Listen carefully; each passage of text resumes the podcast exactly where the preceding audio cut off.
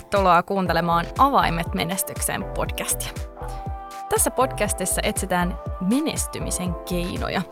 Miten optimoida oma potentiaali ja rakentaa itsensä näköinen elämä sekä menestys. Mun nimi on Noora Hentunen. Ja mä oon Satu Alman. Jos haluat tutustua meihin tai keskustella lisää näistä podcastien aiheista, seuraa meitä Instagramissa. Löydät meidät sieltä nimellä Menestyspodcast. Viime kerralla keskusteltiin vahvuuksista ja sama teema jatkuu myös tässä jaksossa. Jos et ole vielä kuunnellut kolmatta jaksoa, jossa me keskusteltiin omien vahvuuksien tunnistamisesta, niin lämmin suositus, että kuuntelet kyseisen jakson ensin, jotta saat tästä jaksosta kaiken mahdollisen irti. Juuri näin. Tänään syvennytään siis siihen, miten menestyä omien vahvuuksien avulla. Et viime kerralla me vähän väläyteltiinkin sitä, että miksi näiden vahvuuksien optimaalinen hyödyntäminen on tärkeää, jos sä just haluat menestyä. Ja tänään keskustellaan tästä lisää ja puhutaan myöskin siitä, että mitä tarkoittaa esimerkiksi tämä kuuluisa, jo kuuluisaksi tullut success pattern ja miten voi oppia hyödyntämään omia vahvuuksia sekä välttää mahdolliset sudenkuopat. No aloitetaan nyt tästä sun lempiaiheesta, eli tämä success pattern. Kuulostaa mystiseltä, mitä se satu oikeasti on. No suomennettuna, kuten olet mulle opettanut, niin kyseessä on siis tämmöinen onnistumisen kaava, tai se voisi olla sopiva käännös, käännös tälle. Ja koko ideahan tässä nyt on siis se, että sä rupeat katsomaan taaksepäin ja mietit, että mikä tai mitkä asiat ja mitkä vahvuudet toistuu. Sellaisessa tilanteessa, missä sä koet vahvaa onnistumisen tunnetta, olet päässyt kenties johonkin välitavoitteisiin, olet onnellinen ja tyytyväinen itseesi ja suoritukseesi, niin mitä näissä kaikissa tapahtumissa on yhteistä? Jotta sä niin sanotusti Sherlock Holmes-tyylisesti jäljität itsesi sinne, sinne vahvuuksien ytimeen. Ja oikeasti ymmärrät sen, että hei, että tuollahan toistuu mun vaikka joku luonteen piirre ja vahvuus olla mm, hyvin avoin uusille ideoille. Ja sen takia olen päässyt näihin mahtaviin suorituksiin ja tuloksiin ja, ja koen onnistuvani, niin miten mä tästä eteenpäin pystyn monistamaan tätä Eli tehdä uudelleen, ei välttämättä ollenkaan samoissa tilanteissa, mutta uusissa tilanteissa. Käyttää tätä samaa onnistumisen kaavaa ja sitä vahvuutta hyväkseni tietoisesti. Joten se on niin kuin sitä työtä, että sä jäljität, mietit, missä mä olen onnistunut, miksi mä olen onnistunut ja rupeat monistamaan sitä kaavaa. Monille itse asiassa tämä ratkaisukeskeisyyden yksi pilari, eli tee lisää sitä, mikä toimii, on tuttu töistä – et töissä mm. kyllä puhutaan siitä, että hei, jos toi toimii, niin tee uudestaan, tee lisää. Mutta tämä olisi hyvä implementoida myös no, elämään noin niin kuin ylipäätään. Toinen asia, mistä me on puhuttu jo viime kerrallakin, on tämä palautteen saaminen ja myöskin siis sen pyytäminen. Et palautetta, kun sä saat niistä sun vahvuuksista ja onnistumisesta, niin sehän vahvistaa sitä sun ymmärrystä siitä kokonaisuudesta, missä mä toimin jo hyvin, mitkä on ne mun vahvuudet. Se tarkoittaa myös tietenkin sitä, että sä, sun vastuulla on pyytää sitä palautetta, eikö vaan? Mm, kyllä. Ja se, että miten sä pyydät sitä palautetta, ettei pyydetä vaan siitä asiasisällöstä, että hei, oliko tämä topikki nyt hyvin valittu, vaan että miten mä itse suoriuduin, mitä se mun tekeminen oli, miten se mun oleminen oli ja uskalletaan myös olla avoimia sille palautteelle, mitä sieltä tulee. Mm. Ja helposti kun joku asia menee hyvin, niin kyllä ihmiset tuleekin sulle kommentoimaan, että hei hyvin vedetty. Mutta oikeasti, mikä on se lisäarvo tollaisen palautteen jälkeen? Ei mikään. Niin, niin. aivan ei mikään. Ja se on sun vastuulla kysyä lisää. Ota vastuu sun omasta menestyksestä, koska ne avaimethan on siellä sussa sun sisällä. Mm. Ja tähän semmoinen käytännön vinkki, että miten sitten ottaa tuota vastuuta, miten pyytää sitä palautetta, niin sen sijaan, että kysyy vaan, että kerro lisää, niin just syventää sitä kysymystä, että hei kiitos, mitä se tarkoittaa sulle, että on hyvin vedetty, mitä se pitää sisällään? Just ja mennään siis syvemmälle, eikä niinkään, että mentäisiin niin kuin, eh, vaan luettelemaan muita asioita. Just näin, että ei vaan laajenneta sitä, että no sitten oli myöskin toi ja sitten toi, Joo. vaan että syvemmin siihen, että no mitä mä tein hyvin, mikä siinä mun tekemisessä olemisessa oli nyt se mikä siivitti tähän, suori, tähän onnistuneeseen suoritukseen? No ainahan palaute ei ole tietenkään sitä positiivista. Ja vaikkakin jopa sellaisessa tilanteessa, kun sun oma aikomus siinä toiminnassasi olisi ollut positiivinen. Että jos ajatellaan vahvuuksia, niin mistä tällaisessa tilanteessa on kysymys? No tässä on monta vaihtoehtoa. Yksi on tietenkin se, että se palaute kolahtaa tosiaan johonkin sun heikkouksista. Mutta on myös mahdollista, että se palaute liittyy sun vahvuuteen, joka ei vaan ole täysin optimointu. Näin ollen siis sun vahvuus voi kääntyä sun suoritusta vastaan. Joo. Jos sä haluat konkreettisesti lähteä tutkimaan sun vahvuuksia ja niiden mahdollisia sudenkuoppia, niin on yksi tai on varmasti muitakin, mutta yksi malli, minkä mä voin tuoda tähän esimerkkinä, minkä jokainen voi halutessaan googlailla, sieltä löytyy, löytyy YouTubesta videoakin tästä, niin semmoinen kuin Offman Grid. Ja lyhykäisyydessään se idea siellä taustalla on se, että me katsotaan niitä sun vahvuuksia ja katsotaan myös niitä mahdollisia sudenkuoppia. Eli jos sun vahvuus lyö yli, jos sä olet liikaa sitä, mitä kaikkea sä olet, niin mikä saattaa olla se ärsyke? Miten muut näkee sut kenties jopa negatiivisessa valossa, vaikka sun lähtökohtainen tavoite oli ja tarkoitusperä täysin positiivinen. Ja sitten siinä myös katsotaan äm, kolikon toista puolta, että millaiset ihmiset tai millaiset ihmistyypit on sulle semmoisia allergioita ja mikä saattaa aiheuttaa siinä haasteen, mutta myös oppimismahdollisuuden. No, mä voin kertoa, jotta tämä aukeaa vähän paremmin, niin itsestäni esimerkin mun urani alkuvaiheilta. Eli kun mä aloittelin mun uraa konsulttina Tukholmassa ja en ollut asunut niin kauaa vielä silloin ulkomailla ja, ja kulttuuri oli kuitenkin suhteellisen samanlainen kuin meillä Suomessa, mutta tiettyjen hienojen erojen kanssa, jotka sitten opin kyllä kantapään kautta. Eli mulla oli tapana tulla aamulla toimistolle ja meillä oli siinä vaiheessa sellainen toimisto, jossa kaikilla oli omat huoneet. Painelin sinne huoneeseen ja suomalaiseen tehokkaaseen tyyliin, ei pelkästään suomalaiseen, ettei nyt oteta kategorisoida ja löydä leimaa päälle, vaan ehkä siihen nimenomaan mun vahvuuteen liittyen, joka on tämmöinen action-oriented ja tehokkuus, mennään nopeasti toimintaan. Tyyliin painelin sinne huoneeseeni ja rupesin tekemään töitä. No sitten kun oli muutamia kuukausia mennyt, niin sain ensimmäisiä kertaa palautetta tästä mun urani alusta. Ja siinä sitten tulikin kommenttina, että hei, että tosi kiva, kun olet hyvin tehokas. Mutta olisiko mahdollista, että jossain välissä kysymään vaikka aamulla, että hei, että mitä teille kuuluu? Koska sä aina vauhdikkaasti viipotat sinne toimistoon ja laitat oven kiinni. Mikä siis todellakin kuvastaa sitä mun vilpitöntä toivoa, että mä olisin tehokas ja mä halusin tuoda sen mun vahvuuden esille. Mä teen hyvää työtä, Siihen tarvitaan se, että mä menen nopeasti töiden pariin. Ja mä en missään vaiheessa ajatellut, että se voitaisiin ottaa noin. Eli siinä kohtaa mun tämä vahvuus oli ampunut yli. Ja siitä tulikin mulle enemmänkin sudenkuoppa. Ja sitten jos ajatellaan sitä, että mitkä on ne ihmiset, jotka on mulle semmoisia ärsykkeitä, eli tässä Offman gridissä semmoinen allergiakohta, niin on oikeasti semmoista ihmiset, jotka mun mielestä ei saa mitään aikaiseksi, on hyvin hitaita. Mm-hmm. ja eihän heillekään se useimmiten ole heidän tarkoituksensa olla jotain jarruja, mutta mä saatan nähdä heidät siinä valossa. Heidän vahvuus saattaa nimenomaan olla se, että he on hyvin analyyttisiä ja miettii asiat perinpohjaisesti ennen kuin he lähtee tekemään mm. sitten itse sitä tehtävää.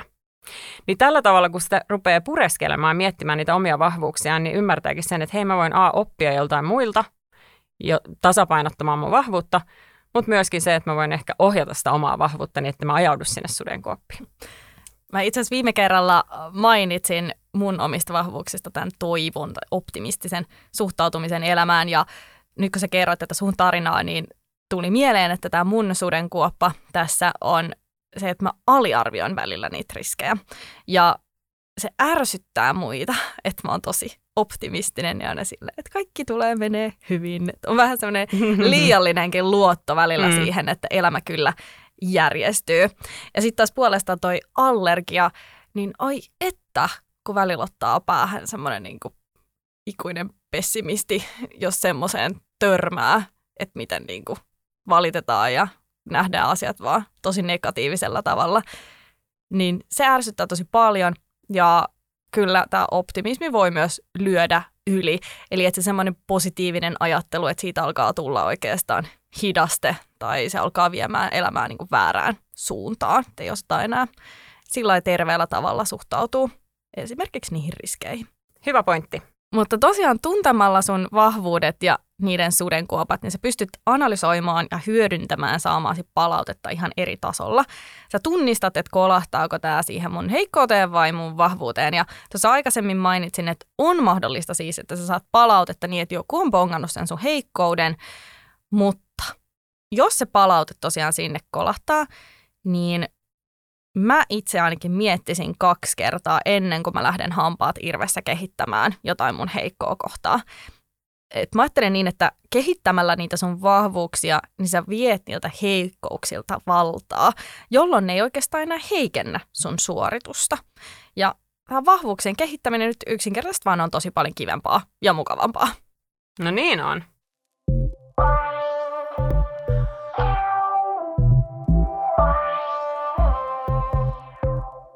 Ollaan tällaisessa ääritilanteessa, stressaavissa tilanteissa ja mennään niin tunteilla mukaan ja tunteet voi kuohutakin, silloinhan meillä on paljon isompi riski tehdä näitä ylilyöntejä ja ajautua sinne sudenkuoppiin. Et etenkin semmoisissa vuorovaikutustilanteissa, jos me ollaan sellaisen ihmisen kanssa, joka on tämmöinen meidän vastakohta tai allergia, niin on hyvin mahdollista, että molemmat vetää ne vahvuudensa ääripäihin. Että jos mä ajattelen itseäni, niin mitä enemmän joku yrittää mua mun mielestä jarruttaa, kun pitäisi päästä siihen tekemiseen käsiksi, niin sitä enemmän mä rupean painaa kaasua. Koska mulla on semmoinen fiilis, että hei, pitäähän me nyt jotain saada aikaiseksi. Rupeat vielä oikein hoputtaa sitä toista. Kyllä, että... kyllä. Niin, että lopeta nyt se analysoiminen, että hei, meidän pitää oikeasti tehdä jotain. Ja tällaisessa tilanteessa mä oon ollut, ja silloin on nimenomaan hyvä, että pystyy nostamaan itsensä sen tilanteen yläpuolelle ja näkemään, että hei, että miten mä nyt toimin tässä. Että mitä enemmän tunnetta ja stressiä, sitä vaikeammiksi vahvuuden hallitseminen tulee. Mutta optimitilanteessa me pystytään katsomaan sieltä niin kuin, äh, helikopteriperspektiivistä niitä omia vahvuuksia ja toisen vahvuuksia. Että lyökö ne nyt yli, mitä mä voin oppia tästä tilanteesta. Ja jos ajatellaan jotain ryhmää, missä sä teet työtä tiimissä esimerkiksi, niin useimmitenhän meillä on tosi paljon erilaisia persoonia ja vahvuuksia mukana. Ja sehän tekee niistä tiimeistä rikkaita. Ja kun jokainen meistä on tietoinen niistä vahvuuksistaan, me voidaan ohjata niitä omia vahvuuksiamme helpommin ja myöskin välttää näitä ylilyöntitilanteita. Ja toisaalta taas sitten sellaisissa stressaavissa, haastavissa tilanteissa, niin löytyy ehkä paremmin ymmärrystä toisiamme kohtaan. Tämmöisiin stressaaviin tilanteisiin voi myös varautua etukäteen. Yksi hyvä tapa, mitä itse käytän paljon, on mielikuvaharjoittelu. Eli ennen jotain vaikeaa tilannetta mä mietin läpi vähän niitä eri skenaarioita, että miten tämä keskustelu tai kohtaaminen voi mennä ja miten mä reagoin sitten, että miten mä haluan reagoida niin, että se homma menee oikeaan suuntaan. Et aika vähän haluaa jättää oikeastaan silleen, että no katsellaan sitten, miten se mm. tilanne menee. Että et kyllä jos sä tiedät etenkin, no tiimi, on, kyllähän sä nyt oman tiimistä mm. tunnet, että siellä on erilaisia persoonia, niin se, että kaikki ei voi kohdata ihan samalla tavalla. Ja mitä enemmän sä harjoittelet etukäteen mietit, että miten mä voisin hoitaa tämän niin, että tämä menee parhaalla mahdollisella tavalla, miten mä voin itse vaikuttaa siihen, että tämä menisi parhaalla mahdollisella tavalla, niin siitä todennäköisempää on, että sä myös onnistut siinä tilanteessa. Toi mielikuvaharjoittelu on mun mielestä tosi hyvä tapa oppia itsestään ja oppia hyödyntämään niitä omia vahvuuksiaan paremmin. Koska mitä enemmän random sä oot, niin sitä isompi riski on, että sä et oikeasti pääse sinne tavoitteisiin, mihin sä olet menossa. Tuon lisäksi mulle tuli mieleen se, että meidän täytyy myös katsoa niitä vahvuuksia tietenkin työelämän ulkopuolelta ja yrittää etsiä niitä onnistumisia ja niitä kaavoja ja yksittäisiä vahvuuksia sieltä joka elämän osa-alueilta. Et jotta sä ymmärrät sen kaiken potentiaalin, mikä sussa on ja mikä niissä sun vahvuuksissa on, niin katso monelta kantilta. Just näin, että se ei ole vaan, että no töissä olen tällainen ja vapaalla joku ihan muu. Mm. Et toki meillä on kaikilla, että on roolit. Rooli kotona, rooli työpaikalla, rooli harrastuksissa. Et se on ihan normaalia, mutta se, että sä oot kuitenkin se sama ihminen, että miten sä käytät niitä sun vahvuuksia niistä kaikista eri ympäristöistä. Mm, kyllä. Et jos mä katson sitä mun yhtä vahvuutta, minkä on kenties täällä maininnutkin, että on semmoinen tietynlainen uteliaisuus ja niin kuin halu ymmärtää. Mä haluan ymmärtää niitä ihmisiä, kenen kanssa mä teen töitä, ketä mä coachaan, mutta myöskin mun elämässä työn ulkopuolella mulla on vilpitön halu oppia uutta ja, ja tietyllä tavalla katsoa asioita myös kriittisesti ja etsiä sellaista logiikkaa, että miksi tämä asia on näin ja en niin kuin, osta asioita vaan annettuna. Ja se on mun mielestä mun vahvuus, joka palvelee mua mun elämän eri osa-alueilla hyvin. Mm. Mulla tuli tästä mieleen tarina mun yhdestä coaching-asiakkaasta, joka halusi syventyä hänen omiin vahvuuksiin, että mitä ne vois olla. Ja hän oli tehnyt todella, todella laajaa ja hyvää pohdintaa sen eteen. Ja vielä täydennettiin sit sitä pohdintaa sillä, että hän teki tämmöisen yhden testin netissä. Ää, testithän ei tietenkään niin kuin, tee ketään niin kuin, autuaksi, vaan mm-hmm. niin kuin, että ne on hyvä tuki sille pohdinnalle. Mutta yhden tämmöisen testin kautta ää, tuli sitten tulos, että, että johtaminen olisi yksi hänen vahvuuksista, että hänen on niin kuin kyky luontaisesti johtaa. Ja tämä oli hänelle siis täysin yllätys. Että hän oli vähän haaveillut, että olisipa kiva jossain vaiheessa, että olisi, tota, olisi esimies vastuuta. Mm. Mutta tota, hän ei oikein tiennyt, että onko hänestä siihen. Ja tämä testitulos sitten oikeastaan aloitti sen ajatusprosessin, että no jos se on mussa jo olemassa – niin miten mä voin sen optimoida? Miten mä mm. saan sen esiin? Ja tästä tuli äärimmäisen hedelmällinen keskustelu siitä, että miten se johtaminen näkyy esimerkiksi hänen muilla elämän osa-alueillaan kyllä jo, mutta ei vaan vielä siellä töissä. Hmm. Toista testeistä tietenkin, niin kuin sä sanoitkin, että, että siinä on se tietty riski, että jos sä lokeroit itsesi, sä teet jonkun testin ja sä laitat leiman otsaasi, että mä olen aina tällainen, ja nyt mut on niin sanotusti tuomittu tähän lokeroon tai laatikkoon, niin että älä siinäkään ota asiaa annettuna, vaan nimenomaan käytä niitä testejä siihen, että sä pystyt oikeasti tutustumaan itsesi ja omiin vahvuuksiin. Sitten se on prosessi ja testi on siinä matkan varrella hyvä työkalu. Just näin, että sanoit hyvin tuon, että älä ota vaan ekana sitä, mitä tarjotaan. Että on hyvä huomata, että, että näiden ylilyönteen lisäksi, mistä me nyt on puhuttu, niin on myös mahdollista, että sulla on vähän tämmöinen uinuva vahvuus, että jokin, joka on jäänyt sinne taka-alalle. Tässä mun aikaisemmassa esimerkissä kyse oli siitä, että ei oltu vielä ehkä tunnistettu sitä ja mm. osattu optimoida sitä siellä työelämässä, mutta sitten voi olla tällaisia, jotka on ihan tietoisesti vaimennettu. Ja sulla voi olla paha olo siitä, ettei koe itseään ymmärretyksi tai ei pääse toteuttamaan koko potentiaaliaan. Että on vähän sellainen, että ei oikein tiedä, että no kuka mä niinku oon, että onko mä oikeastaan mm. hyvä missään. Sitten on näitä myös, että, että tekee ihan hyvää duuni, saa hyvää liiksaa, elämä on aika jees, mutta sitten kuitenkin tuntuu, että koko elämä meni ohi. Niin, siis to, tollasia, tollasia ihmisiä. Siis ihmisiähän meitä on mo- moneen lähtöön ja siis e, tietenkin valitettavaa, jos et löydä sitä omaa potentiaalisia ja et pysty niinku havainnollistamaan sitä itsellesi elämän eri osa-alueilla. Just tällaiset kommentit, niin kuin, että mä teen vaan töitä, jotta mä voin tehdä elämässä jotain niin kuin oikeasti kivaa, niin joo, hyväksyn senkin.